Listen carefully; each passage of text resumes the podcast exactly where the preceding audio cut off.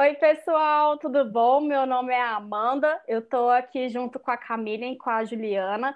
O pessoal fica se perguntando, né? Ah, mas elas foram sozinhas, como é que foi? Mas não, a gente também tem esse know-how de, de como funcionam os bastidores aí, de hotel, de agência. Então, são, são informações com conhecimento e com propriedade. Exato. Assim, nós, nós, três somos a prova viva do que é o intercâmbio, né? A gente não só fez intercâmbio, se apaixonou essa vida e a gente trabalha com isso hoje em dia já há muitos anos, ajudando muitas pessoas a realizarem esse sonho também. Então, como escolher um país, como comprar passagem aérea mais barata, mais em conta, como planejar, é, como você conseguir estruturar a viagem para que você viaje. Claro que assim, tudo muda, né? A gente não controla tudo durante muitas coisas mudam, a gente vai se ajeitando, mas para ter um pouquinho de estrutura, assim, para conseguir, para que a grana dê, né, que o, o, planejamento financeiro funcione, para que as estadias de hotel, para que você saiba mais ou menos onde que você vai. Hoje em dia, com a internet é muito tranquilo, né? Na época que eu comecei a viajar lá, fazer high school com 16 anos, era cartinha. Mandava cartinha para a família, demorava é, duas semanas para chegar, mandava cartinha de volta para chegar. Hoje em dia é mais tranquilo e a gente, com esses recursos tecnológicos, consegue fazer muita coisa bacana antes de ir, se preparar.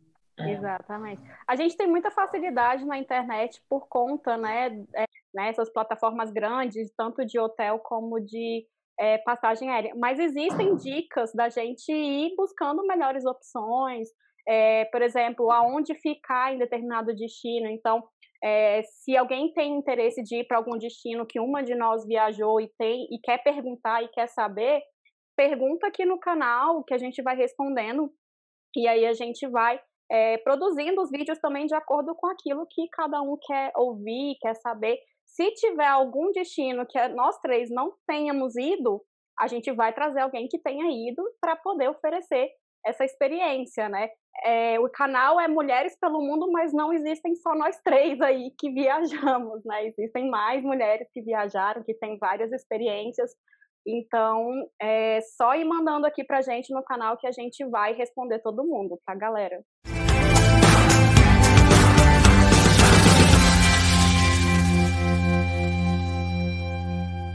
É, cada uma de nós planejou a viagem de uma forma. A gente vai contar como que foi. Eu, por exemplo, sou a mulher do planejamento. Eu faço planilha, eu pesquiso, eu vou atrás, eu faço tudo. Eu organizo tudo, eu não gosto muito de surpresas no meio do caminho. Então, eu sempre organizo tudo para que eu chegue no no, no destino já com tudo resolvido. Tem gente que não, tem gente que gosta de planejar o básico primeiro e, e depois vai e vê o que, que acontece no meio do caminho, né? Então tem esses esses perfis aí de, de viajante, né, meninas? E tem gente que vai no, no freestyle, né?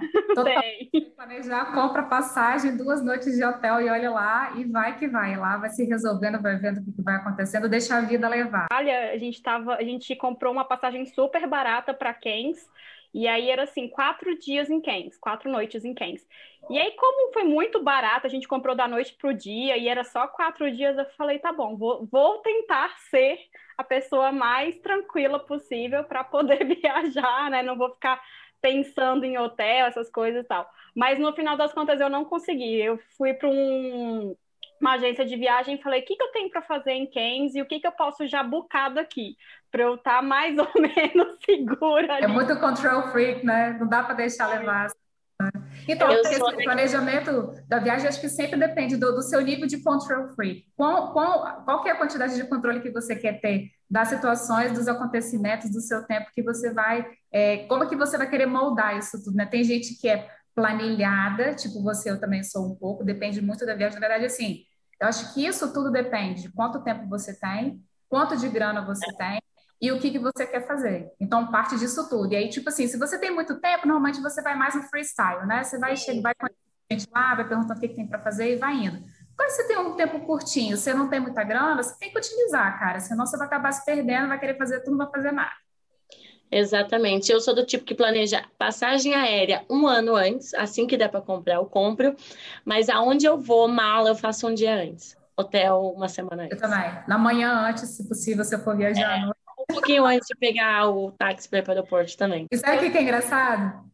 eu sempre sonho com isso. O meu sonho, os meus pesadelos sempre são relacionados à viagem. Tipo assim, eu deixei para arrumar a malha em cima da hora e eu esqueci todos os meus sapatos para trás, meus tênis, coisas. Ou então, é, deixei para arrumar tudo em cima da hora e deixei meu passaporte em casa. Ou então eu sei o quê? Os meus pesadelos relacionados à viagem. Eu já vivi esse, esse pesadelo, eu já perdi meu passaporte dentro do avião. Eu lembro que você falou. Meu Deus! Quando eu descobri, tinha um passageiro sentado no meu passaporte. Eu nunca fiquei tão feliz de ter alguém com o bumbum no meu passaporte como eu fiquei aquele dia. Ele pediu um milhão de desculpas. Eu falei, desculpa eu, só agradeço. Você cuidou do negócio, é quentinho, tá lindinho aqui. Eu agradeço muito, gratidão, gratiluz. Nossa, mas eu ia ficar desorientada se eu não achasse meu passaporte. Eu, eu chorava. Eu estava em Los Angeles, eu acho, voltando do Havaí, e eu tinha, tipo, uma hora e meia de conexão e o voo atrasou. Então, eu tinha poucos minutos, eles já estavam pedindo para o próximo voo aguardar, é, que a gente atrasou. E imagina, daí eu perco o passaporte. Foi, eu acho que o povo queria. Tinha to, a tripula, todo mundo se comoveu com a minha história. Quando eu vi, tinha gente do mundo todo dando avião catando meu passaporte. E tava na poltrona da frente. Eu, eu, eu coloquei para minha mala e não peguei da poltrona da frente. Eu posso falar? Depois de velha, comecei a usar pochete para viajar principalmente com, quando é passaporte, assim, que é você é passaporte, é caneta, que você tem que preencher fichinha de, de imigração, de alfândega e tal. Cara, eu viajo com pochete. É, tá é uma boa ideia. O tempo inteiro. É, é, sinceramente, eu acho que a melhor dica que a é gente prático. pode ter. Senão você acaba aqui no meio da loucura que você vai, faz a fila de imigração, vai passando no free shop, passa você que tem que tirar e colocar, tirar e colocar cartão de embarque, passaporte, aí uma hora você bota no bolso, outra hora você bota na mochila, outra hora você bota não sei o quê, aí você faz, você bota no banco do, do do avião para poder guardar a malha em cima. Cara, pochete resolve a vida. É. Vai? Eu, eu faço isso também. Eu separo, na verdade, sim, eu gosto de levar um pouquinho de dinheiro, né? Então eu separo em várias partes o dinheiro. Aí eu coloco na pochete junto com o passaporte, documentação, essas coisas, um, um bolinho de dinheiro. Não bolinho, né, gente? Porque também não, eu não sou rica assim. É só alguma coisa para eu pagar ali no meio do caminho e tal. Aí eu depois eu coloco um, um, pouco do dinheiro no tênis, que eu sempre viajo de tênis, um pouquinho dentro da mala, lugar ali o dinheiro para poder usar, para não passar perrengue. É, mas eu acho que o planejamento, por exemplo, eu acredito que você deve fazer primeiro uma listinha dos destinos que você tem vontade e fazer o quanto você tem de orçamento. Daí você vê qual destino cabe dentro daquele orçamento. Né? Não adianta você querer ir para um lugar que você está com orçamento curto e querer ir para Maldivas. Você não vai aproveitar o melhor do destino, que o melhor do destino acaba custando um pouquinho mais, todo aquele glamour. Eu acredito que o melhor é realmente fazer a listinha, saber do seu orçamento e depois começar a pesquisar, né? O que fazer no destino, qual a melhor época do ano para ir. Isso é muito importante também. É, entre outras coisas, né? Aonde ir, aonde ficar, qual bairro melhor ficar. Às vezes fala, no Egito, por exemplo, eu via lá hotel, resort, cinco estrelas, mega barato perto das pirâmides. E hotéisinhos chinfrins no centro, super caros. Então, gente, alguma coisa tem a ver. É, quando eu fui para lá, eu descobri que é porque os hotéis perto da e é perto das pirâmides, a região da pirâmide é muito, muito, muito pobre. Então, ou você fica dentro de um resort encalacrado lá e não sai para nada, ou se você ficar no centro, você tem acesso a tudo porque lá é muito difícil alugar um carro, porque vocês sabem que o transporte lá é louco. Mas então pesquisar esses fatos interessantes também para não cair nenhuma saia justa. Né? É, eu acho que parte assim do macro para o micro. Então, escolher o lugar que você quer ir. Tem, tem orçamento? Tem grana para ir para esse lugar? Eu acho que a primeira coisa, então, é pesquisar realmente a época do ano, porque, por exemplo, a Ásia tem época das monções. Se você for numa época que não é você vai pegar sua chuva, que não conseguir fazer nada não vai conseguir fazer nenhum passeio, não vai conseguir ficar a pé, só andando de carro, tudo molhado, e como os pais não têm muita estrutura, é, é muito ruim. Ou então, se você quer, você não gosta muito de frio, você vai para um país, por exemplo, vai para Vancouver, na época que Vancouver, na época que mais chove, você também não vai conseguir muita coisa, vai ficar muito molhado, vai ficar mais frio. Então, é realmente esse esse fator da época que o ano vai é importante mesmo você ter mencionado. E aí, decidiu o lugar, decidiu a época comprar passagem. E aí, passagem, né, gente? É daqueles. Agora tem esses sites que tem é, Skyscanner, Decolar, tem um monte de site que, que você consegue pesquisar com as datas que você está interessado, bota aí umas janelas de um pouquinho mais dias, outros menos dias, para poder ver qual que é a passagem mais barata. Liga o alerta é. do site. Liga o alerta, boa. Para poder receber né, a, as opções, as promoções. E uma dica que eu sempre dou, eu dava principalmente para as pessoas que iam para Havaí, lugares que tem companhias low cost dentro daquele país. Né? Então, às vezes, você digita lá no Expedia ou na Decolar, é, Guarulhos, não sei, Estados Unidos, é, Los Angeles. Los Angeles, Havaí. Havaí, Los Angeles, Los Angeles, Guarulhos. Essa, esse site só mostra as companhias aéreas internacionais. Então, a passagem fica muito mais cara, principalmente dentro da Europa. Então, compre o trecho de ida e volta internacional e tenta comprar em sites nacionais daquele país os trechos internos, né? Só que para vai... isso tem que ficar atento à franquia de bagagem. Também. Porque é, as companhias locais, elas sempre têm uma franquia, ou não tem franquia de bagagem nenhuma, você leva a mochila que você está usando e pronto, então você tem que pagar uma taxa mais para poder despachar, e sempre a taxa para despachar é um pouco mais cara. Então, é. assim, se você for fazer uma viagem grande, vai levar muita coisa, deslumbrar nos, nos uhum. sapatos, de roupas, é, tem que dar uma olhadinha nisso, porque às vezes o barato sai caro. De 20 quilos, você vai pagar uma fortuna tem que pensar também no objetivo da viagem, né? Se for uma viagem, ah, eu quero explorar, eu quero passear, não quero levar muita coisa, porque o fato da gente explorar aquele destino, aquela cidade, a gente vai se locomover muito. Então, às vezes, uma mala grande não é, não é viável, né? A gente vai ficar ali com aquela mala. Eu lembro da minha prima contando, ela e a mãe dela em Paris, não compraram transfer, nada do tipo, desceram. E aí estavam com duas malas desse tamanho para pegar trem para poder ir para o hotel. Aí aquela escadaria, né, do trem para você pegar o trem, elas simplesmente jogaram a mala escada abaixo para poder a mala descer, né? Então tem que pensar nessa logística também. Pô, se eu tô indo para fazer compra, ok, uma mala grande faz sentido porque eu vou comprar coisa e colocar na mala. Aí eu tenho que pensar, pô, eu vou comprar as low costs dentro do destino para ir mudando de destino, eu tenho que comprar a mala junto para poder né? Exato. É, normalmente, assim, é, por exemplo, as minhas low costs, é, quando eu estava na Austrália, era em torno de 29 dólares, 30, 50 dólares, e a bagagem era em torno de 100 dólares, era uma coisa meio absurda, assim, né? É. É o barato que sai caro. E aí, nos hotéis também, por exemplo, a Europa, falando de Europa, tem muito hotel que é pequenininho, que é antigo, que é só escada, cara, não tem elevador. Você vai levar malão, você vai passar mal para subir, porque e, e, tem outra coisa, lá não tem é, mensageiro que fica te ajudando a levar a malha em lugar nenhum, não. É, então, não tem elevador, você tem que carregar sua própria malha escada acima e depois a escada abaixo. Perdão que eu estava indo para trabalhar em Malta e aí eu passei a ficar duas semanas em Malta, depois ia para o UK, tudo trabalhando, então eu tinha que levar bastante roupa arrumada e tal, né? E estava frio, era inverno. E antes eu fiz um stop em Amsterdã. Isso é uma outra coisa legal, gente, de dica na hora de planejar. É, as passagens aéreas te dão direito a fazer stop no lugar, por exemplo, eu viajei de KLM. KLM é uma empresa holandesa, então ela sempre vai parar em Amsterdã. Então, como meu destino final era Malta, eu podia fazer uma parada que a gente chama de stop em, em Amsterdã quantos dias eu quisesse de maneira gratuita.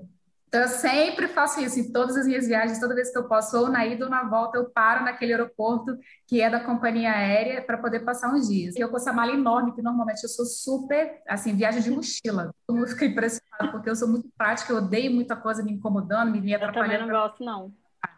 Mas eu trabalho outro esquema, eu precisava de roupa arrumadinha e era, e era inverno. Cara, a, a, os degraus tinham assim, era dessa finura, cara, para poder descer. Então, eu tinha, não cabia nem meu pé pisando no degrau e ainda com malão, que eu costumo só usar roupa que não amarrota muito. E quando eu viajo, eu, eu dou sempre preferência para roupa que não amarrota muito.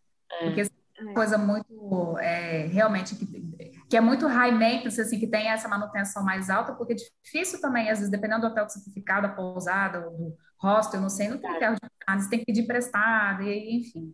É. Tem que, Agora, a roupa que leva também faz uma diferençazinha. Extremamente importante. Seguro viagem. Tem país que nem deixa você entrar sem o seguro viagem.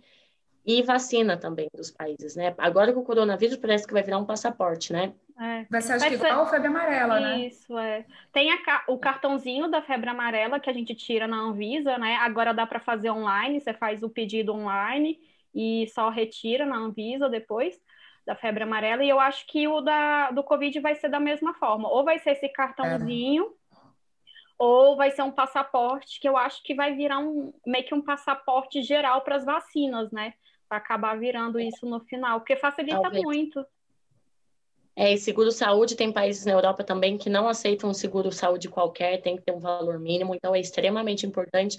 Até porque, bem grosseiramente falando, mas se acontece qualquer coisa com você no exterior, você morre no exterior, por exemplo, é, você precisa ter um seguro saúde, senão você vai ficar lá até o Itamaraty te querer te trazer é. um dia de volta.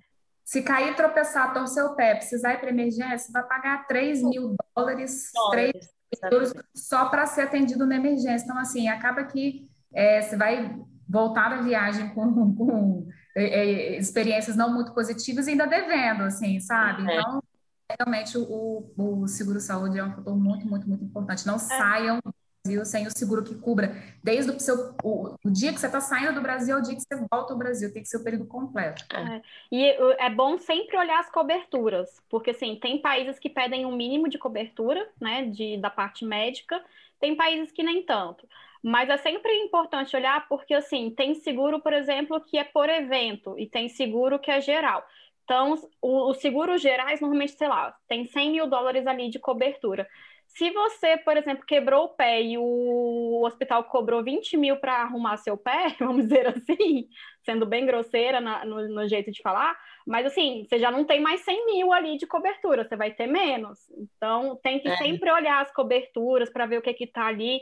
Normalmente, os seguros viagens é, de empresa, sem ser aquele do cartão de crédito, tem também é, extravio de bagagem, cancelamento de viagem, essas coisas.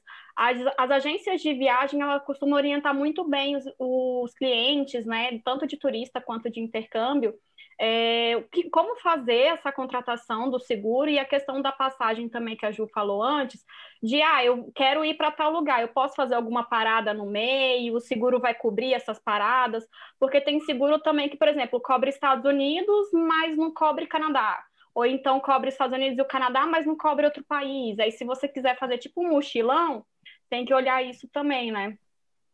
Sim, verdade. Então, assim, só recapitulando, né, para gente voltar aí para os passos para a gente planejar a viagem. Primeira coisa é saber quanto que você quer gastar de, de na viagem, né? Se você quer é, fazer um passeio, se você quer ali comprar alguma coisa. Então, pesquisar bastante sobre o destino, definir os objetivos ali dentro, ver a questão do visto. Tem país que precisa de visto, tem país que não precisa de visto, quais são as regras para poder ir para aquele país. É, eu sempre gosto, eu, Amanda, de fazer uma planilhazinha no Excel com o que, que eu quero fazer, o que, que eu vou gastar. Nossa quais são as regras daquele país, então sempre bom ter uma planilhazinha com todas essas Exatamente. informações.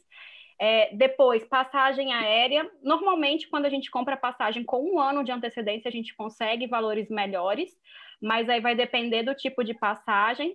Se vocês quiserem fazer mais trechos dentro do país, é bom comprar só ida e volta do Brasil e lá dentro ver as, as companhias low cost, que a gente chama, que são companhias mais em conta para fazer essa ponte. Até porque se você chegou numa cidade, gostou muito dessa cidade, quer ficar mais tempo ali do que em outra, se você já tiver a passagem, você não vai conseguir fazer isso, né? E aí, se, por exemplo, teve uma cidade que você não gostou tanto como outra, você fica menos tempo naquela do que na outra. Então, isso também é um ponto. E aí, seguro viagem, que é essencial, independente se o país é obrigatório ou não, é, eu brinco que é obrigatório, porque é o tipo de, de custo que tem que ter para a gente não ter perrengue. Né? O sexto passo vacina. é a vacina. Tem muita gente que é barrada no aeroporto porque na hora tem o visto, tem a passagem, tá tudo certo, mas não tem a vacina que é, que é exigida.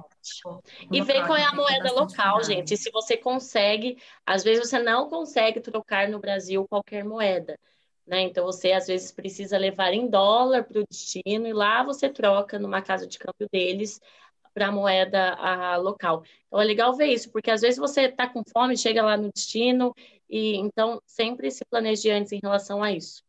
Lembrando, gente, que na hora da gente fazer o planejamento da viagem, a, a, passagem é um valor bastante grande, o hotel é um valor bastante grande, mas também a alimentação, tá? Então, assim, tem que pesquisar quanto que custa a alimentação. Na minha planilhinha eu tenho sempre tempo assim, por dia que, que eu vou fazer, então, o que, que eu planejo ir, é, quantas refeições eu vou fazer. Então, eu já pesquisei ali, normalmente eu gosto de ver blog de gente que já viajou, é, que dá dicas de restaurantes, de lugares, é mais pé no chão, outros mais arrumadinhos e tal, e aí eu já tenho uma noção, assim, de mais ou menos quanto que eu gostaria de gastar por cada refeição, e transporte também. Se eu vou pegar barco lá dentro, que às vezes é mais caro, se eu vou pegar trem, se eu vou pegar avião, eu coloco isso tudo planilhado dia a dia no meu calendário, assim, que, que eu vou fazer a viagem, para eu ter uma noção no geral. Porque às vezes você se empolga, eu falei, não, dá para pegar esse, dá para pegar aquele. Aí você vai num restaurante maneiro no dia e fala, pô, já gastei muito nesse almoço, então quer dizer que na janta eu vou ter que comer um crepe. Sabe? Você consegue ter essa noção assim, porque senão, a não ser que você tenha dinheiro assim, né? de infinito, aí tá tranquilo. Não é o nosso caso, pessoal. Estamos falando de viagens de gente como a gente. Gente que vai pegar dólar. Tem dia que a gente vai comer num restaurante cinco estrelas para postar no Instagram. Tem dia que a gente vai comer o dólar menu e ninguém vai ficar sabendo. é, tipo, tipo aqueles rolls do, do japonês na Austrália que custa 2 dólares, que às vezes era meu almoço. E tinha Não dia. É, eu sempre tinha o valor né, do, da refeição normal durante a semana e o valor de uma refeição boa. Eu tinha uma refeição boa por, por semana para eu fazer.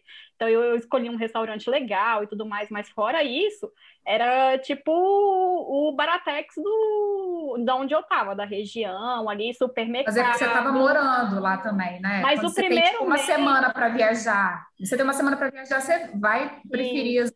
comer num lugar mais legal, visitar uns lugares mais legais também. Quando você tem mais tempo, você tem mais flexibilidade também é. para isso. Mas o meu primeiro mês na Austrália, por exemplo, é, eu fui com o valor assim, ah, eu vou gastar em torno de mil, mil e poucos dólares por mês na Austrália. O primeiro mês eu gastei assim absurdamente mais do que eu já eu tinha planejado. Porque assim, você está conhecendo o destino, você tá, é, quer fazer, quer fazer todos os passeios de uma semana. Isso, quer fazer todos os passeios, quer ir tomar uma cerveja no barzinho com os amigos. Então, assim, eu tinha planejado gastar mil, eu gastei dois. E aí eu falei, cara, não dá, não, não tem condição de fazer isso. Aí vai se ajustando, né? Não tem jeito. Exatamente.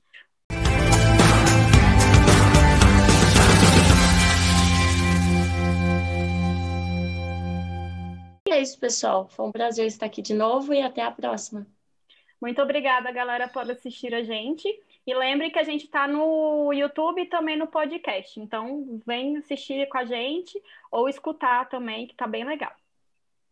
Obrigadão, galera, por acompanhar. Gente, qualquer dúvida que vocês tiverem, mais dicas, se vocês quiserem de planejamento, como que a gente faz, como é que funciona, o que, que é melhor, manda para a gente aqui que a gente responde vocês também. Obrigadão por viajar aqui com a gente. Um beijo. Beijo. Tchau, tchau. Tchau.